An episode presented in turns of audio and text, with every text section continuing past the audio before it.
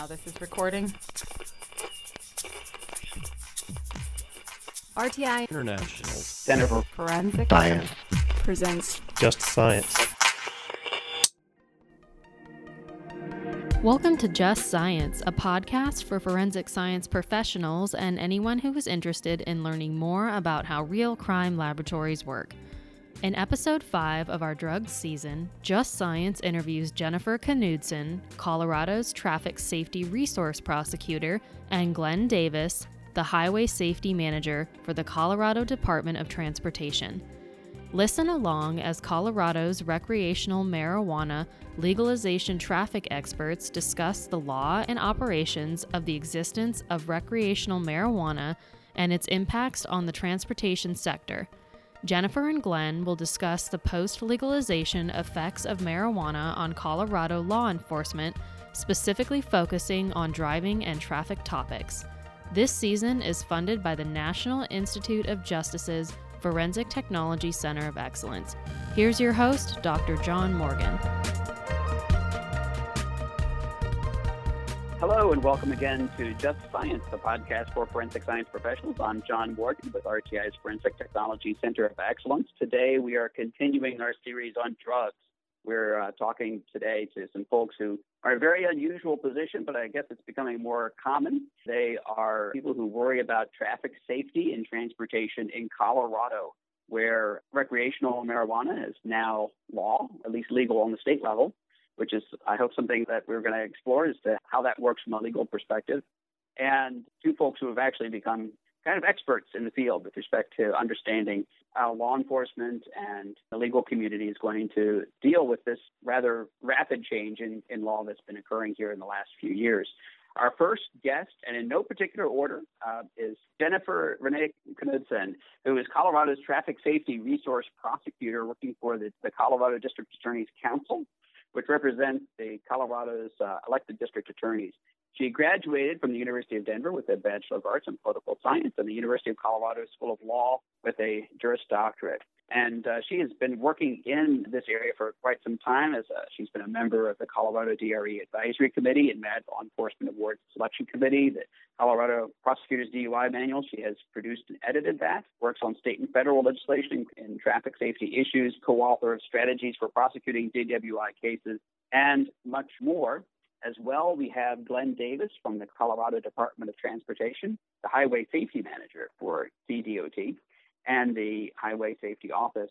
His areas include impaired driving, police traffic services, motorcycle safety and speed enforcement and control. He uh, has served on the Colorado Post uh, Curriculum Committee, the Peace Officer Standards and Training Curriculum Committee, and has uh, 25 years of law enforcement service, retiring from the Littleton, Colorado Police Department, where he was a drug recognition expert at DRE and impaired driving enforcement coordinator before joining CDOT, as well as many, many other distinguished aspects of his career. Welcome, Glenn and Jen. Thanks for having us. Thank you. I'm going to start with you, Glenn, because I want to kind of start with kind of the experience on the ground okay. about this. When is it that you moved from being an officer in Littleton to the CDOT? When was that? 2004. It was well before Colorado had uh, considered going to a uh, recreational marijuana state. At that time, was there a medical marijuana statute in place in Colorado? Yes, Colorado's had uh, medical marijuana since 2000. And I just want to uh, confirm one thing, John. Marijuana legalization in Colorado is not law, it's constitutional amendment. I see. So Amendment 20 was the medical marijuana, and that, that really took place in 2000. So how did it get expanded then to include a recreational drug? Was the amendment amended recently, or how did that work? Oh, there was another amendment put forward in uh, 2012 and the voters passed that I think with like a, uh, a 55% pass rate, and we started uh, recreational sales on January 1st of 2014. Uh, we are the first government in the world to, to take this on, and I don't think any other government in the world is more prepared than we were. Okay, that's interesting. Did the legislature do an enacting piece of legislation as part of this? And Jen, you're you're more than welcome to, to chime in on those those issues as well constitutional amendment at that time uh, is to get a constitutional amendment, you need 100,000 Colorado voters to put it on the ballot. They had those signatures. It was put on the ballot. It's a little bit more difficult to get something on the ballot like that now. And then once that was passed, it goes to the governor to sign into the Constitution ratify it, and that was done. So the legislature didn't have anything actually to do with the constitutional amendment. Did you notice much difference between the pre 2000 constitutional amendment and the post 2000 constitutional amendment as a law enforcement officer in terms of your experience with respect to traffic safety at that time? Was that a huge impact, or was that something that you didn't really notice as much? I didn't really notice it that much in 2000, and then I came to the uh, Highway Safety Office in 2004. I did notice that there was going to be some changes about 2009 because the way to get a medical marijuana card was relaxed quite a bit, and we had a lot more people getting a medical marijuana card. So my office felt that there was a potential that we had we would have more people that potentially would partake and drive. So 2009, this office started to get pretty aggressive about the advertising and the awareness. Uh, so you're saying at the in the most of the 2000s, it was not considered as important an issue in the transportation side, but you felt like you needed to do some more. I guess you would call it public health advertising since 2009. Would that the right way to talk about it? our awareness is traffic safety. So it was uh, to make people aware, because again, we, we thought we were going to have a bigger population of people that were going to be able to get a medical marijuana card. And we wanted to make people aware that, you know, you've earned a medical marijuana card or whatever. You still do not have a right to drive high or you can't drive high. So we knew that population was increasing. And we wanted to get ahead of it.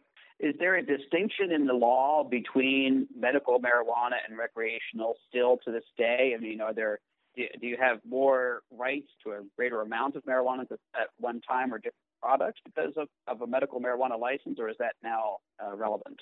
I might refer to Jen I think somebody with a medical card can actually purchase more at one time than somebody who doesn't have a card. And our laws continue to change. Some of the session amounts changed uh, recently.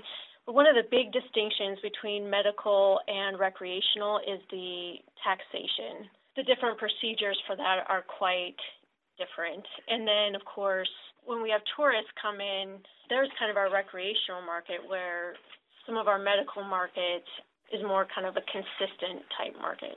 But in terms of the transportation side, I assume it's consistent if you're driving, then there's only a certain level of marijuana you're allowed to have in your system, then, regardless of whether you're medical versus recreational. Yeah, that's true. The state has a definition of, of influence, but it's based on a nanogram level. We look at it as impairment, but yeah, you're correct. There's no exemption if you're a medical user that you can have a higher level. Impairment's impairment's how the state looks at it. So one of the issues here is how do you determine impairment? both have certainly have a lot of experience on the DWI side of things, but a lot of what you might consider impairment might manifest very differently in alcohol versus marijuana. Is there a recognition in the law that there might be a difference in impairment just in terms of how it manifests to somebody? The law in Colorado, we have two impaired driving provisions. One is for driving under the influence, and that is for alcohol, drugs, or a combination. The lesser we count that as a lesser included offense is what we call a DWAI, driving while ability impaired. And same thing, it, it doesn't matter what is impairing you. The DWAI, if you're impaired to the slightest degree, that would be illegal in the state of Colorado. So when you ask about impairment, we really have to start with that initial observation, um, whether it be the officers or whether it be some sort of driving that is witnessed, and then we go through the stop, what is observed on the scene, and then kind of the last piece that we may have, and we do have in the majority of cases, is toxicology to kind of help us with that. But there's no magic number when we're talking about non alcohol drugs. That's interesting. So, is there a pattern with respect to impairment that you see in your experience? Is there a set of impairments? Is it something in terms of uh, just break it down, officer observation versus you know somebody's weaving on the road and their their actual behavior behind the wheel? Does it tend to be one or the other or both? Is there a particular nexus between certain kinds of of manifestation and the impairment finding? When officers stop a car, you know, we've been asked before how many people get stopped for DUI or DUID, and the answer is really zero. People are stopped for a traffic violation. It's when the officer makes the contact that they actually start seeing the indicia that they decide to act on. But we do know that Colorado State Patrol keeps really good statistics about all of their DUI, DRS. DUID in Colorado is driving under the influence of drugs. And the number one violation they see is speeding. But we don't want to put officers in a position to say, well, you know, if they're speeding, it's marijuana or it's it's whatever. It's really that violation, and then you start making your determination from the contact. And also with the marijuana too, we find that uh, when people are tested, they may have marijuana in their system, but they may have marijuana in a combination with other drugs too. We'll arrest any impaired person, and then with the use of our DREs, the officers that are trained in ARIDE, Advanced Roadside Impaired Driving Enforcement, in toxicology, we could find out exactly what that person was on. So for us in court, just like Glenn said, when we're looking at that initial reason for the stop, there is a bunch of research that we can use kind of as nuggets to pull the whole case together. So, one good source that we've had for many, many years is in the National Highway Traffic Safety Administration and International Association of Chiefs of Police manuals. So, in their standardized field sobriety test manuals, they talk about cues. And if you look at those cues, for example, one you mentioned could be weaving, it could be a variation in speed, or maybe driving with your headlights off. Some of those do have a nexus, like driving your headlights off for people with alcohol, that could be a sign of mental impairment, right? But also with cannabis, for example, because of the way it works with pupils, if somebody has dilated pupils, they may be prone to driving with their headlights off as well. So that just gives us, again, one more piece to kind of throw into the totality of the investigation as a whole. And we can either use a drug recognition expert in court to talk about it or one of our forensic scientists who know a lot of the studies. And there are some correlation studies, like Glenn said, our state patrol is keeping statistics, but some of our scientists, like Dr. Hartman and Dr. Huestis, have actual studies that talk about the reasons for stops. So, very useful information to us. It does sound a little qualitative, and I know that those studies are out there. I also know that there's a lot more work to be done to try to make those linkages better understood. How often is it that the toxicology is brought into court? Since we know that, you know, a, a certain nanogram is going to be across the board impairment for every person, I think that is one reason why, in almost every case, it has become a critical piece of evidence because our juries our society, we're so used to, oh, oh wait, that's the illegal amount, right? So if we don't have one for marijuana, then it's contested. And then we do need the expert to go beyond just that number to talk about the studies and to make those links between what we do know from officers' observations as to impairment to what science we have it also makes things much more complicated because we have could have new officers, we could have new prosecutors, could even have new uh, scientists, and we're kind of expected by our juries to produce much more than we had before. And like Glenn said, most of these cases I think are polydrug cases, so it's not just one. So we're talking about the effects of CNS depressants or alcohol plus cannabis, or maybe two or three others. So it's become a huge deal at least here in Colorado. Yeah, and that can be very difficult to tease out. In some respects, it sounds like impairment is a key element there. I'm thinking at the next level or several levels perhaps beyond in terms of thinking about drug related deaths. And it's almost always the case that you have multiple drugs on board. You might have marijuana, alcohol, and you might have, you know, some kind of opiate on board as well with somebody. And so it's almost always uh, multiple drugs that are involved there. And it's almost impossible to say, well, which one did what, right? I mean, the, the question really is whether the person is capable of operating that vehicle, I suppose. Yes, and that's why we love our general statutes, at least as of right now, because we don't have to prove this specific drug. And, you know, a big one that Glenn and I were just talking about was, you know, what happens in a body after someone passes away. You know, the THC analysis is much different and it gets much more difficult. And so for us, not only in traffic safety, but then also on the data side, it's really complicated. Glenn, you made a very strong statement earlier about Colorado being ready in a way that many other jurisdictions may not have been when recreational marijuana was legalized in 2012. And a lot of the things that I would associate with being ready are these very considerations. Tell me, what do you mean? What did Colorado put in place then and since that makes you feel like Colorado is in a good place with respect to the legal environment and how this is working? Okay. And I want to make clear, I didn't say anybody else wasn't ready.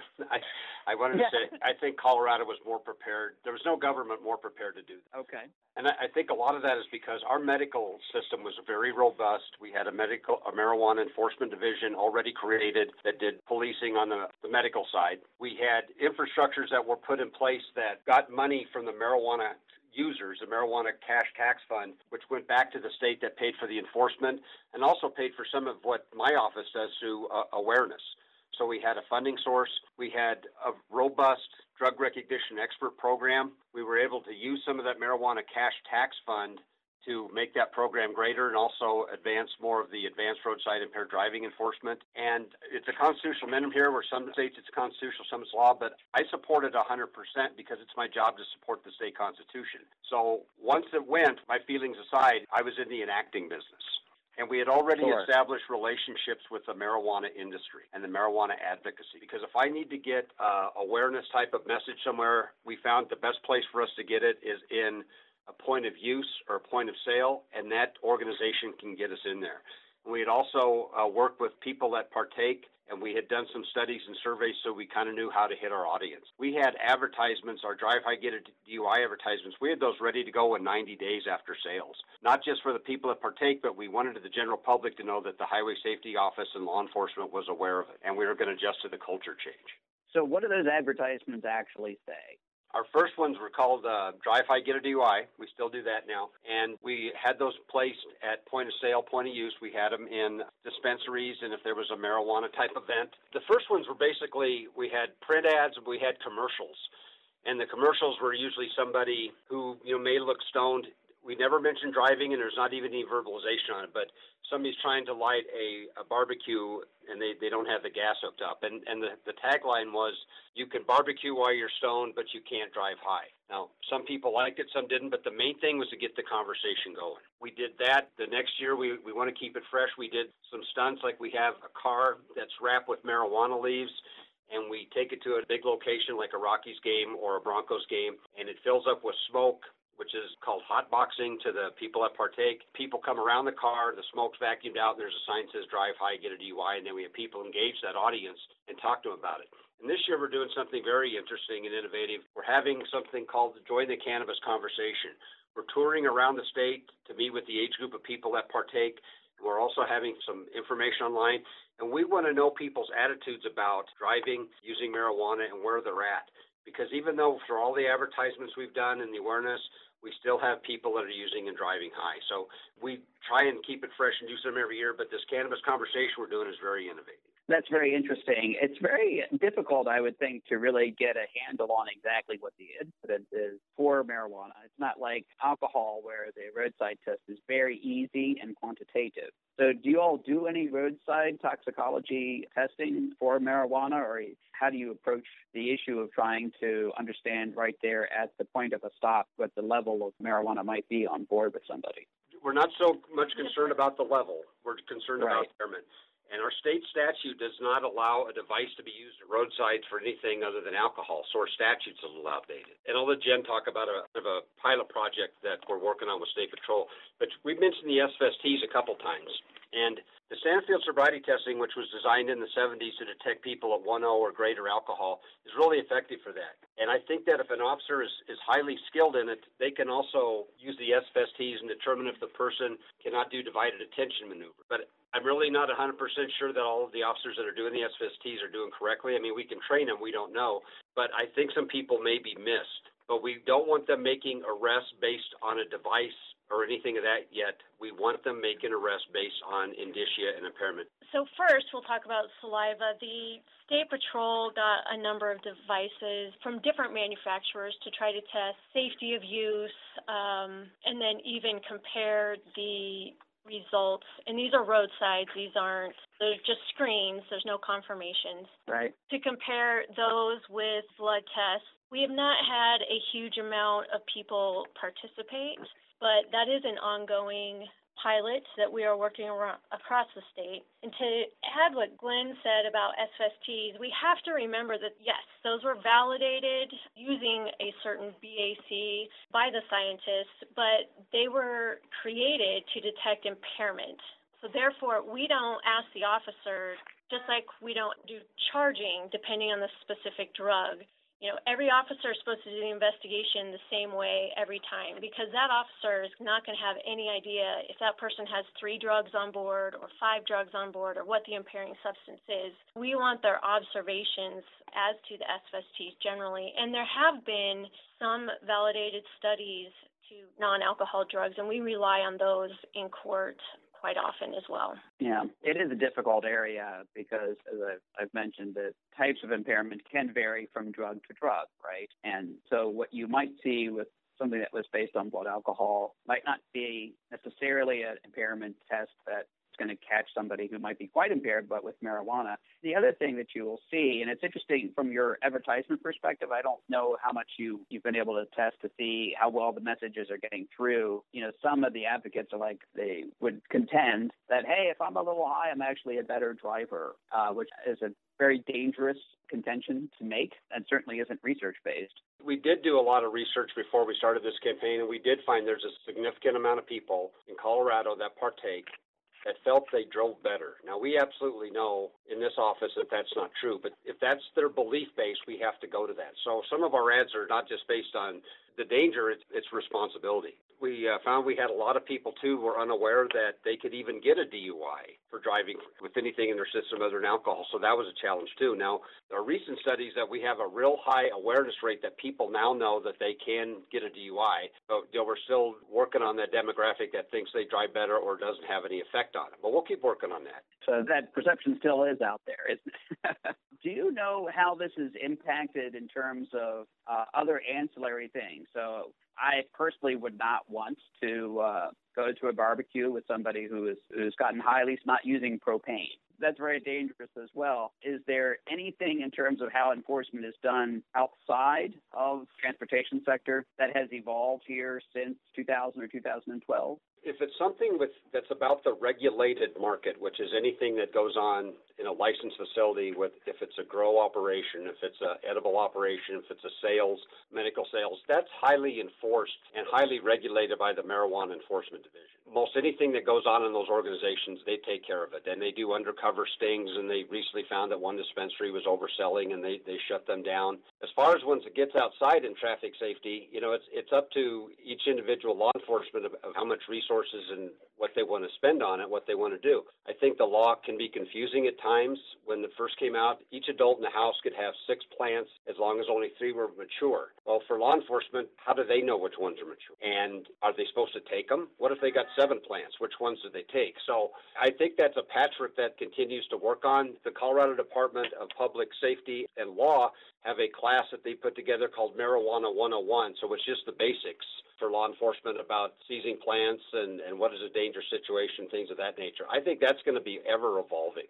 Has the attitudes in terms of workplace drug testing changed? Is there much change in perception in, with respect to that in Colorado? I can say for the state government, nothing did change. For someone like me, I would have to show indicia and then I'd be required to, to take a test. But the state can order certain sensitive positions like truck drivers, law enforcement to take random tests, and, and they do that. I do know that some law enforcement agencies have lowered their standard on interviews. They used to want uh, no past drug use the last three years. They lowered that to a year. So that's something's changing because they were running out of candidates.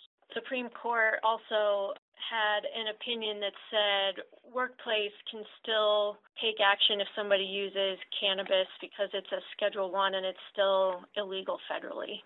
Right. It's actually quite uh, important to you all because the federal DOT does still have pretty stringent workplace requirements that go after things like commercial truckers and people like that. And those programs at least are continuing apace. Is there any difficulty with respect to how you all, in terms of what you're trying to do in CDOT and in transportation enforcement in Colorado and what the federal DOT is doing from their perspective. Has that worked together reasonably well, or has there been some issues in terms of how that meshes? I can tell you that my office follows federal DOT rules on everything. So even though marijuana is legal here, there's just some things it does not break through. Like it doesn't affect anything we do with DOT. We're we're in complete compliance with all of their rules and standards. And Jen, how about on the on the legal side? Has there been any concern with respect to whether the legalities involved with the state versus the federal views on this thing are going to impact on Colorado? Well, the thing that kind of stands out is now we're in a political season, right? And you will see that a lot of times some of these politicians used to just say, you know, no to drugs, and they were pretty firm on it. And kind of what stands out now is because we have constitutional law that allows for certain amounts of possession, you will see that it's on the states' rights kind of issue. And I think a lot of our politicians today would go to bat with the federal government to protect that. Now, as far as, you know, traffic safety or those kind of laws work together, you will see that a lot of our state officials will work hand in hand with federal officials because there are still some issues out there that, you know, our constitutional amendment didn't fix. I read something from New Mexico that said their illegal seizures, their drugs are coming from Colorado and not Mexico anymore. So there's still a lot that we probably aren't aware of and that we're working on. But certainly from the transportation perspective, I mean, that's the same thing. It goes back to SFSTs, to the DRE program. I mean, those all come out of the US DOT, as well as a number of grants that fund a number of things, including my program. But I don't see that there's a huge conflict there for transportation, at least if you kind of get outside with different offenses, then there's a little bit more technicalities or, or difficulties that need to be addressed. So one of the things that's happening seems fairly rapidly in California is that the production and marketing of cannabis products has uh, evolved much more quickly than anyone imagined.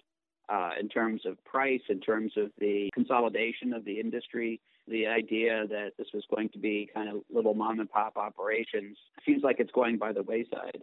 Have you seen a change with respect to the production market marketing of um, cannabis? January 1st, 2014 is where we saw a lot of change. It's advertised sure. very highly in uh, some you know local magazines. There were a lot of licensees, a lot of small small little shops, and some of those have consolidated and some of the bigger ones. There's several big sales places that have several establishments. So I, I think you're seeing some of that, that the smaller ones are kind of going, the big ones are kind of uh, taking them over. We also see that edibles is very popular here and it's kind of become any way to sell it just like it's sold with alcohol. They have St. Patrick's Day sales and things of that nature. There has been some responsibility from the marijuana industry, though. When it first started, you would see people out on the streets, they'd be flipping a sign and things like that. They stopped some of that. Yeah, so, so they've worked hard to do it, but it's advertised very heavily and it's very competitive how it's advertised. Is there any restriction on the advertising like there is with tobacco? There is as far as, you know, can't be on certain areas, can't be certain billboards, can't be within certain number of feet from a school or places like that. Some places that take periodicals and TV and uh, radio, some places won't take that on. The expansion of the edibles, I think, raises a lot of interesting issues from your all's perspective. I mean, certainly the metabolism of an edible is very, very different than it might be from a product that was smoked. It also uh, raises the issue of maybe getting a little bit more in your system than you might realize, you know, because it takes a little bit longer for absorption. Have you all seen any changes with respect to the population, with the expansion of edibles that affects what you see in impairment or how these cases are manifesting? I'm a retired DRE. I haven't done one for a long time, and that information would only be usually what we get from a, an arrestee or a user or consumer. So I don't know if we get that yeah. from them. I, I do know that the state took a different look at edibles over the last couple of years. It can't look like a cartoon character or a fruit or something like that. And also, anything that's an edible has to be scored in an individual serving and has to have a mark on it that that's 10 milligrams of THC because I mean, you could buy a candy bar with 10 servings, and I don't know who can eat one tenth of a candy bar, but, but that's one thing they've done. But there's a real opportunity there, John, for maybe some research in the future.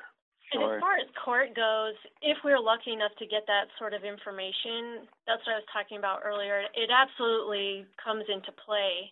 We have to talk about driving and that connection with different research, and then, or if there's a crash, and we have crash risk information. But certainly to teach our entire law enforcement population those differences between oral versus smoking or even other transdermal. And oftentimes it could be used in a couple of different ways, or you noted and I noted earlier, uh, with a couple of different drugs. So super important for us to know, but if you can imagine right out of law school, you've never had a case before, and all of a sudden this is your first trial, and you have to learn all the science behind it and hope that we get a toxicologist there and that your officer is aware of those differences as well. Even our, for our DREs, it's important because the arresting officer may see some things and then the DRE does a drug influence evaluation and maybe cannot call impairment. Well, that could be consistent with what we know of how the drug works in the body, but how do we get that across to number one, the prosecutor, and then the court, and then maybe ultimately a jury is a whole new business. I've never used an edible. I don't think Jen has either, but we know people that have. And if we need resources to talk to our DREs, we can go to our marijuana industry and, and they will get us a bud tender that'll answer any question those guys want to ask them about what the effects were like and stuff like that. So I, I think that's a real good part of having a relationship with the industry. Because one thing the state and the industry and the district attorney's councils around, we do not want people out driving high. So they're good about giving us resources that we can learn from. How does the constitutional amendment define cannabis or THC or marijuana, and is there any evidence that you're seeing some of the uh, unusual kind of manufactured THC type uh, substances and, and THC like substances that are, are very much out there in the illegal market? So that's complicated. We have definitions. That's why I, ask, I only ask you the hard questions. there are definitions in the amendment. There are definitions in our different criminal codes, and then there are definitions that apply for drug in our definition of driving under the influence and driving while ability impaired. So, depending on the circumstance, you obviously have to make sure you find the corresponding definition that applies. I don't want to get too far into the weeds, but one issue that we have too is hemp, because hemp has a different definition, so that kind of opens up a whole new category of labs to be testing concentrations and verifying, you know, what the actual substance is. And as you said, you know, we're seeing people having blunts or joints and they might have fentanyl on top. They may have something else sprinkled in there. They may have bath salts or synthetic cannabis, which is kind of a whole new different world. And then our testing world is kind of changed. So a lot to think about in that question. John, there is a distinct definition of influence in the DUI statute. That's five nanograms or more of delta 9 tetrahydrocannabinol. That's for our permissible inference. Right. So we do have a definition of that, but on the other hand, it doesn't define impairment, it only defines influence. So a nanogram is a billionth of a gram, and if you can think of a sugar packet as a gram, like so one billionth of that would be less and it does come into permissible inference. And when that statute changed, that also changed our DUI statute. And it really goes to the heart, I think, of some of the debate that's still going on out there, which is what are we going to expect? You can imagine that legalization might lead to making things more legitimate. It, uh, as you mentioned, uh, it seems like a lot less import from Mexico into Colorado of these products, which is probably a, a good thing from the perspective of violence and the nexus of violence with the illegal market. But on the other hand, you're also seeing some experience, at least, where the uh, use of THC in combination with more dangerous drugs at least is happening. Whether it's happening more or less, it's impossible to say, probably. I mean, what's your experience been since 2014 with respect to the overall highway safety picture in Colorado? Is it has it gotten better? Has it gotten worse? Or is it about the same? What's going on with highway safety in Colorado since the legalization? I think that uh, there was decisions made prior to legalization. There was not a lot of real good data kept on traffic safety as far as how people were charged and what the impairing substance was. That was recently changed by a state law. Even with our fatalities, I think a lot of people were solely tested, and if alcohol came back, that's what came back. So we've made a real effort to work with coroners and get better information about what people have in their system. So it has shown a spike, but some of that I think, John, is because that we are getting better reporting. Our fatalities in the state have gone up three consecutive years, but I cannot say that that's all solely marijuana. We're a state that does not have a helmet law for adults on motorcycles, that does not have primary seatbelts, and has a texting law that requires law enforcement to uh, stop the person for another offense, not the texting. So the marijuana is just added in there. You know, who knows how many people we have driving that we don't contact. So we're working hard to get our data straightened out so we can get our baselines How much increase has there been in fatalities overall? Is it 1%? Is it 10%? How much is it? The total for uh, 2017, we had 51 fatalities that we can attribute to a driver being 5 nanograms or above. So that's 8% of the state total. Now, the year before, it was significantly less. I don't have it in front of me, but again, every year I expect it to be higher because our reporting's better. And just like I expect our DUI arrests, our DUID arrest to go higher, or marijuana arrests, not because there's more people using, which there may be, but we have trained law enforcement to detect this. So, you know, we expect more arrests. We expect to have some fatalities, but we want to keep it in perspective of where it's at. And even on those 51 that are, are 8% of the total, I still would need to do an analysis on, on those of how many of those also had other substances on there. They may be double counted. They may have had alcohol also. But about 8% of our total has a, of our fatality total Colorado has about 600 fatalities a year, 650 a year. We can show that has a marijuana tie-in. I agree with you. I mean, it's impossible to get a good, reliable number in terms of correlation with marijuana at this point, I would think, or very difficult. Um, not, not impossible, very difficult. But I'm thinking about the overall traffic fatalities. So you're at 600 fatalities now per year overall, whether they're related to marijuana or not. Has that figure changed much in the last few years? It's gone up three years in a row. We're always about 30% of all our fatalities uh, are alcohol related, 0.08 or above. And since we've been keeping this data, we've seen a, an increase in uh, people that have marijuana in their system, but they may also be in that other subgroup with the alcohol also. So you're getting an uptick, but you're not getting a huge uptick. Easily it could be some other factors you really couldn't say. You know, and, and we're very aware of the memos that the uh, U.S. Attorney General sent to Colorado, the Cole memo, which has been sent rescinded. But there's a responsibility for driving on there, so that's why we we want to get real accurate data and we want to train our law enforcement. Tell me what the Cole memo was. Tell me what the story behind that. There's two memos came out from the United States Attorney to states that legalized marijuana. One was the Ogden memo, one was the Cole memo. And basically they said that the federal government would not take action against states that had recreational marijuana as long as the state had certain parameters, kept it in state, kept out of hands of youth, kept out of federal lands, and other public order crimes, one of which was driving.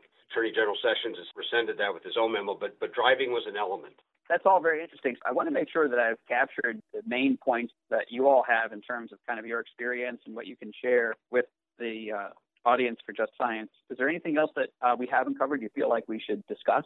We'd just like to do a closing argument.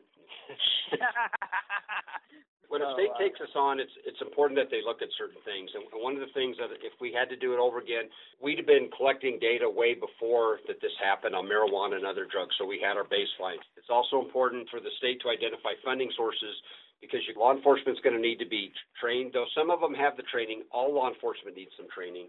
If a state has a robust DRE program, it's important to look about parts of the state. Do you have enough DREs? Do you have the right ones? It's important also, I think, to make relationships with the industry because they can get you where you want to go and agree on a on a theme and also the awareness to the public and work with other state agencies so that everybody's kind of on the same page of what they're doing. It's a something that was chose for us, but we're going at it real hard, and I think we have a real opportunity to get ahead of this before it becomes a real problem. And we also have opportunities if certain things happen that we can maybe do some more research because there has not been a lot of research done on impaired drivers marijuana because it's a Schedule One.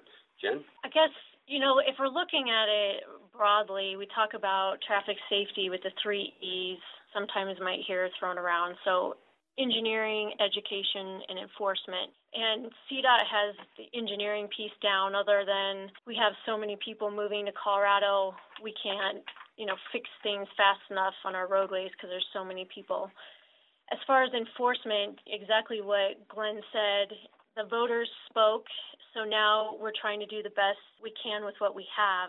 I guess the last thing I would say, which goes to education and enforcement from the prosecution piece in these cases, is that we know we have officers making arrests for there's a crash, fatality, or bad driving in general, there's a huge misunderstanding about a per se level. We don't have a per se level. Our our laws are, as I said, it's illegal to drive in Colorado if you're impaired by any drug, alcohol, or combination to the slightest degree.